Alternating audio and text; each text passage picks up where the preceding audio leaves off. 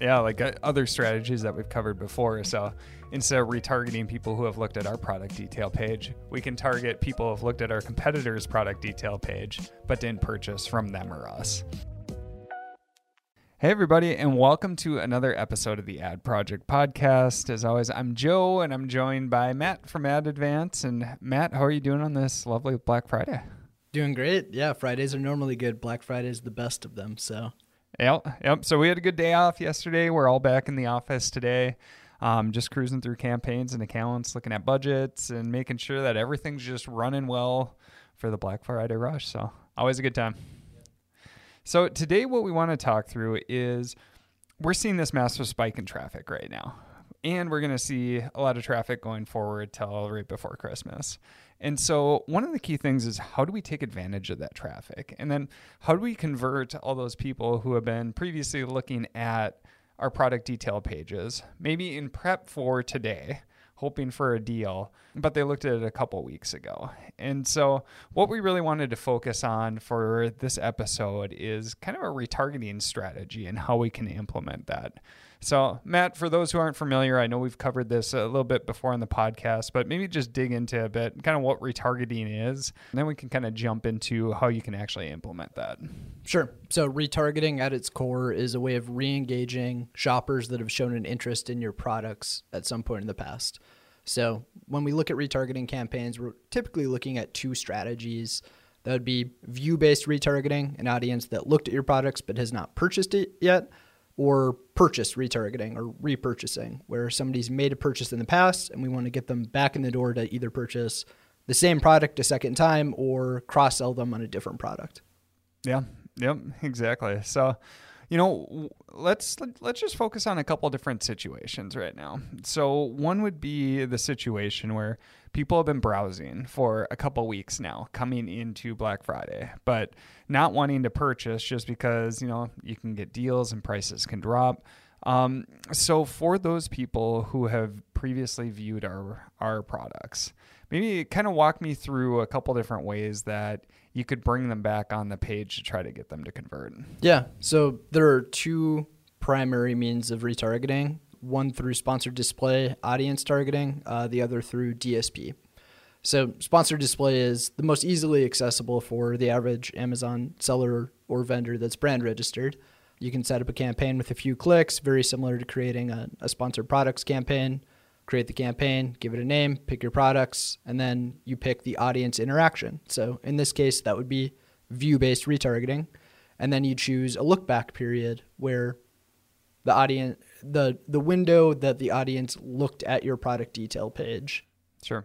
Yep. So um, so as you're going in and setting these up, so I'd go into a sponsored display, uh, create a new campaign, and I'd select audiences, and then I'd do the views remarketing audience. And then for the look back window, like Matt was talking about, essentially that's just the length of time, like prior to today, that somebody looked at the product detail page. So if I have a 14 day look back window, that includes anybody who's looked at that product detail page in the last 14 days. So it could have been one day ago, it could have been 14 days ago. Any of those people would now fall within our audience that we can now target with ads both on and off of Amazon using sponsored display.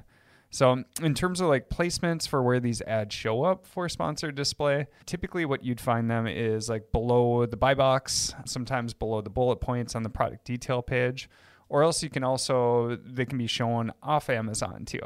So, if you're ever on like weather.com or your favorite news site, and you see a, an ad for a product that you just looked at, like that's probably going to be a retargeting ad, and that's going to be either sponsored display or DSP itself. Yeah, and what's really cool with on Amazon placements, uh, so they share a placement with sponsored display product targeting. We've talked about sponsored display product targeting quite a bit. You pick ASINs, you can conquest product pages with your product. You're typically a substitute product. What's unique though, even though it shares that placement, uh, is you don't have to pick just substitute products. Somebody expressed this interest in your product, they fall into the audience, the view based audience, and you can follow their activity around Amazon. So even if they're not looking at a substitute or a complement, you can still display your ads, even if it's an unrelated page, uh, because they fall into that retargeting window. And then that offsite component is huge. So the other sponsored ad types are only on Amazon placements. With sponsored display, we can follow shoppers around the internet and retarget them while they're not actively shopping on Amazon. So it's a great way to extend your reach and re- and uh, retarget target an audience that's interested in your products. Yeah. Yeah. And just taking it really high level, like in the previous episode, we talked about brand building and really getting people familiar with your products, familiar with your brand, and then working their way down the funnel. So, in that funnel, after we get them familiar with their brand, familiar with their products, if they look at those product detail pages, at that point, they might not be ready to convert to a sale. But now these retargeting ads can be that extra gentle push to get them to complete that that sale as you go. And so what's been awesome with uh, sponsored display and what the sponsored display team has done is they've made some of these core strategies really accessible to any Amazon sellers that are brand registered um, and really easy to set up an overall uh, retargeting ad. So, for in terms of like bidding and everything, how do you set that up, Matt, when you're looking at sponsored display retargeting? Yeah, so that's a good question. There are two different billing types that you can select when you're creating a sponsored display audience targeting campaign. One is cost per click, so the standard sponsored ad pricing model, where you pay when somebody clicks the ad. Uh, the other model is CPM, so cost per 1,000 impressions. So it's a view based billing type. And the key reason why they rolled that out, well, there are a few. It aligns with industry standard practice for offsite retargeting. So all of these open exchanges, the Google's, Amazon, Amazon's, all these other display networks use CPM billing. And so for competing for that third party off Amazon space, it's a more consistent, measurable cost type, falls within industry norms. It also aligns well with higher funnel strategies outside of retargeting, where a lot of your metrics are going to be reach or impression based. So you're setting the price that you're willing to pay to have 1,000 eyes on your ad, essentially. So it helps quantify or you know set pricing for your reach based metrics too. Um, when you select CPM based billing, your metrics will change the basis of them. So CPC, it would only attribute sales when the ad is clicked. Uh, when you use CPM billing, it's going to show you metrics relating to views as well. So view based attribution. Sure. Um, yeah, and so the the big difference between like so if you do CPC, it's going to be click based attribution. So the sale will get attributed to the ad if it is clicked when using CPC. But if using CPM or impression based attribution, essentially what happens is that sale is now going to get attributed to that ad if it was viewed, even if they didn't click it. And so as we get into DSP, this will provide a nice apples to apples comparison because DSP is all view based attribution versus click based attribution. And just uh, for a rule of thumb, too, for the rest of the sponsored ad types, it's all click based attribution. So if you want to compare performance between the different sponsored ad types, you might want to use click based. So you're getting a good apples to apples comparison there. If you're looking at DSP, that's going to be impression based. So you can get apples to apples there too. Yeah. Yeah. And then just for like a general rule of thumb of where to start your bids around, uh, if you're using CPM billing, I'd start somewhere around the $5 mark and see how volume comes in. Uh, volume could be a bit low around that $5 CPM bid. Don't be afraid to step it up until you start seeing volume. You can always work it back down if results aren't favorable. Typical CPMs that you actually pay have ranged anywhere from the 350 to six, seven dollar range. What's interesting though is in a lot of cases we've had a bid as high as eight dollars to start getting impressions. Even though the CPM that you actually pay has been quite a bit lower than that, we we're seeing very low volume at more conservative bids and finally stepping it up has we've crossed this hurdle where we've got quite a bit more volume, even though we're not paying close to the bid right now. So I'd expect some fine tuning of Amazon's algorithms with sponsored display and the CPM billing type. It's pretty new as of the date of this recording. For CPMs around this time of year, I and your bids, I would look to start in the five to eight dollar range. Sure. Yep. So we're recording this on Black Friday. This episode will go live very early December.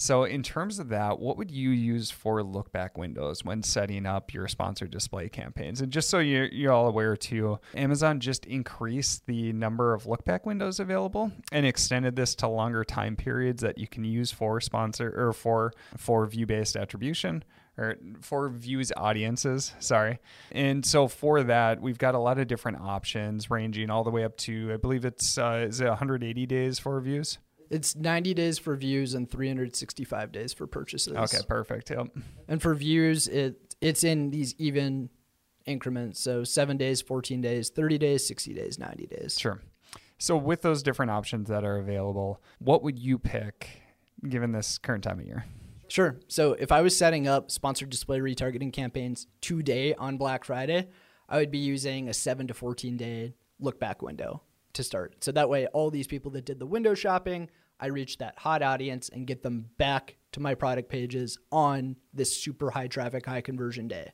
You're not listening to this podcast today, though, on Black Friday. You're listening to it a week or so into the holiday season or later. So if it's early January, I would look at extending that look back window so we can still reach those window shoppers, the people that searched for your product ahead of Black Friday that still haven't made a purchase yet. That's a key thing here. If they did buy buy your product on Black Friday or Cyber Monday, they'll be excluded from the audience retargeting pool. So I would look at either 14 days or 30 days most likely. Just note that the shorter the look back you use, likely the better the ROAS you'll see, just because that audience has visited your page more recently. They have that brand callback that uh, your product's still ingrained in their memory, much more so than an audience that viewed it 29 days ago. So the shorter the look back, typically the better the return, but you'd be missing out on a larger audience if you use like seven days versus 14 days in early December. Yep, yep. And, and originally you said early January, but I think you meant early December. So if you're starting in early December, you want to use 14 to 30 days. Yep. so we're, we're struggling a bit on our days today. yeah, if you uh, if you're setting this up in early January, I would just scrap it probably because you're going to be retargeting people over like the Christmas period, and you know maybe wait a little bit and uh, reach the shoppers that are shopping in early January. Yep. Yep. yeah. So big takeaway there. You can uh, test different look back windows. Just know that the further that you expand that look back window, the less warm that audience is going to be, the less likely it is to convert. Somebody who looked at your listing yesterday is going to be much more likely to convert than somebody who looked 60 days ago. So just know that. And then the, the other piece that we can get into a bit just to cover that it's available as sponsored display purchases too. And so, like Matt said, we've got even longer look back windows for that. So if you have people who are you're trying to drive repeat purchases, that can be a great audience to implement too. You can do much longer look back windows and like we've covered in previous podcasts, you really want to tune that to kind of that consumable period when somebody's going to run out of your first product, when do you retarget them for that next purchase as you go. So we covered sponsored display. But there's another way that we can implement retargeting, and it's through DSP. So, kind of walk through what that looks like, and maybe just point out a couple of the differences that we have there between sponsored display and DSP itself. Yeah. So with DSP, you have substantially more control over pretty much every single element of a retargeting campaign. Way more features, options, controls than sponsored display. With DSP, let's talk about view based retargeting first. You can set exclusion audiences and layer them with your look back, your view based look backs. So what that would be would be eliminating audiences from your retargeting pool. So one thing that we like to do, rather than like with sponsored display, you have to pick really one look back window. And if you create campaigns with multiple look backs, you're going to be doubling up audiences in each one. Yeah, like for example, say if we set up a look back window with one would be 14 days, and say we set up another one with 30 days. Now you have that zero to 14 day audience included in both campaigns. And so you kind of double up there. Yeah.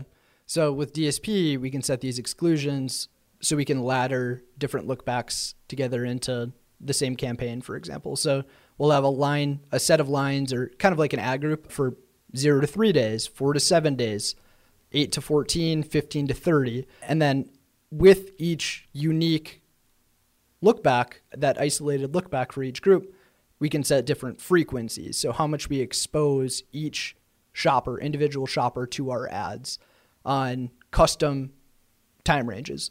So, zero to seven days or zero to three days, for example, I may set higher frequencies so we reach that really high intent worm audience more frequently.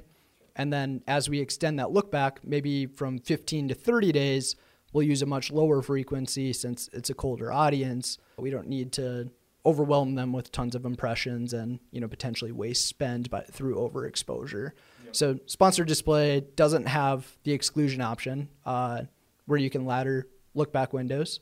It doesn't have frequency controls. Another cool thing with exclusions, audience exclusions, would be building custom exclusion lists. So instead of just limiting people that have purchased our products, we can also limit people that have purchased similar products in our catalog or competitor products that are very comparable.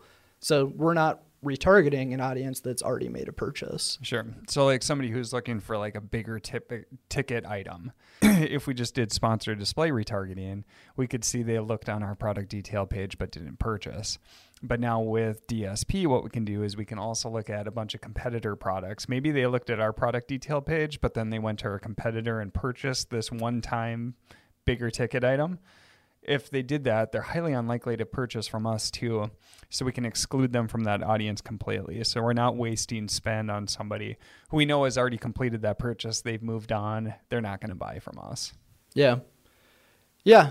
It's really cool. Uh, the, the fact that you can build audiences from competitor ASINs or any ASIN on Amazon is super powerful because you can build just going beyond same ASIN retargeting you can build so many like custom in-market audiences or competitor con- conquesting audiences and then improve the ROAS of your retargeting campaigns at the same time. Yeah. Yeah. Like uh, other strategies that we've covered before. So instead of retargeting people who have looked at our product detail page, we can target people who have looked at our competitors' product detail page, but didn't purchase from them or us. So kind of the same strategy, but expanding even a little bit broader.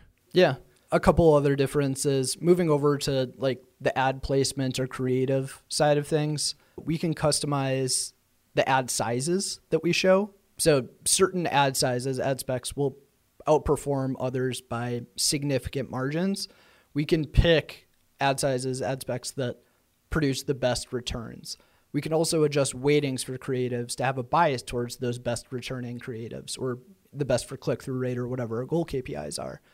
There's also automation between for optimizing all of those different sizes. So we're running everything, Amazon will also work in the background to optimize towards a goal KPI like ROAS or click through rate, which is very, very powerful. You can do custom creative to responsive e commerce creative is very similar to sponsored display with those different size options and a couple additional bells and whistles that help improve returns.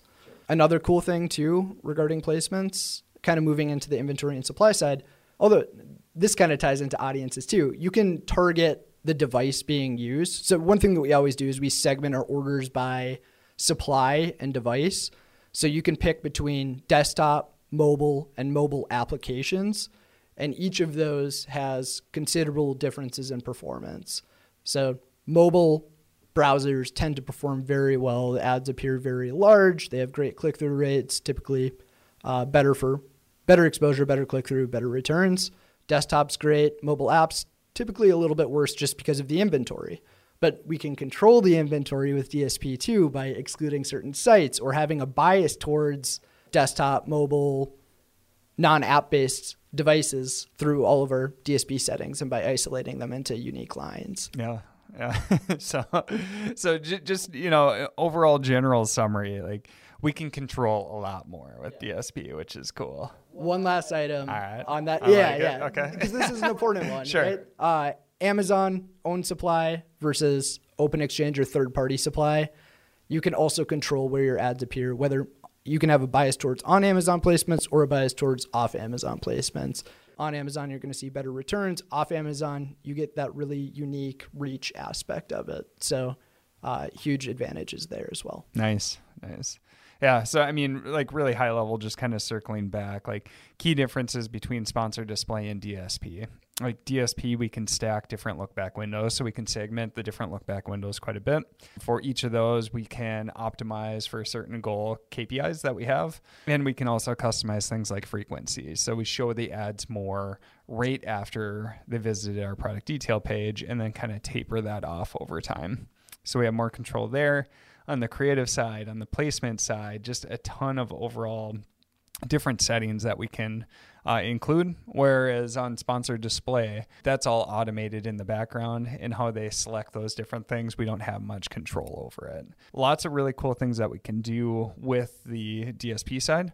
But even if you don't have access to DSP right now, like sponsored display, like this is an ideal time to set up retargeting ads. People, this is the most likely that people are going to convert is right now. This is when people are very high intent shopping. Using these ads to drive people back who have previously viewed your products um, is typically going to be a great approach, whether you just use sponsored display or go to the DSP route. Yeah. If you're not using retargeting yet, I would get going with it and just launch sponsored display retargeting campaigns as soon as you're done hearing this podcast. And then if you're still interested in DSP, then start the conversation. Like there's nothing holding you back from creating those sponsored display retargeting campaigns because they're so accessible and easy to set up. Yeah. Yeah. Now is the time. So, Matt, any other pieces that we forgot to cover before we wrap this one up? I don't think so. Yeah. So overall, just want to say thanks for listening to this episode of the Ad Project podcast.